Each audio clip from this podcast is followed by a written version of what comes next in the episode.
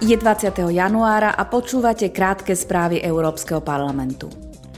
Europoslanci na plenárnej schôdzi vyzvali na ráznejšiu reakciu na ruské hrozby pre bezpečnosť Európskej únie. Tá by podľa nich predovšetkým mala zvýšiť vojenskú pomoc Ukrajine. Zároveň je tiež dôležité, aby znížila svoju závislosť od energetických zdrojov a iných materiálov, ktoré sú síce dôležité pre našu infraštruktúru, sú však dovážané z tretích krajín, ktoré nezdieľajú hodnoty Európskej únie.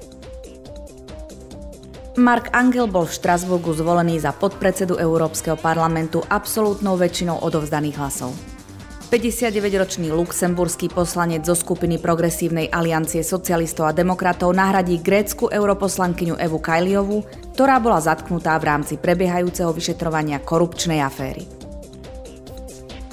Jednotný európsky trh má 30 rokov zostáva jedným z najväčších úspechov Európskej únie a kľúčovým nástrojom na ochranu ľudí a podnikov v čase krízy.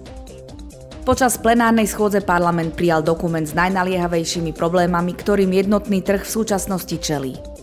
Poslanci vyzvali na vypracovanie plánu na obdobie počnúť s rokom 2030. Jeho cieľom by malo byť ďalšie posilnenie a rozvoj jednotného trhu, a to najmä v oblastiach ako sú služby, energetika, telekomunikácie a jednotný digitálny trh.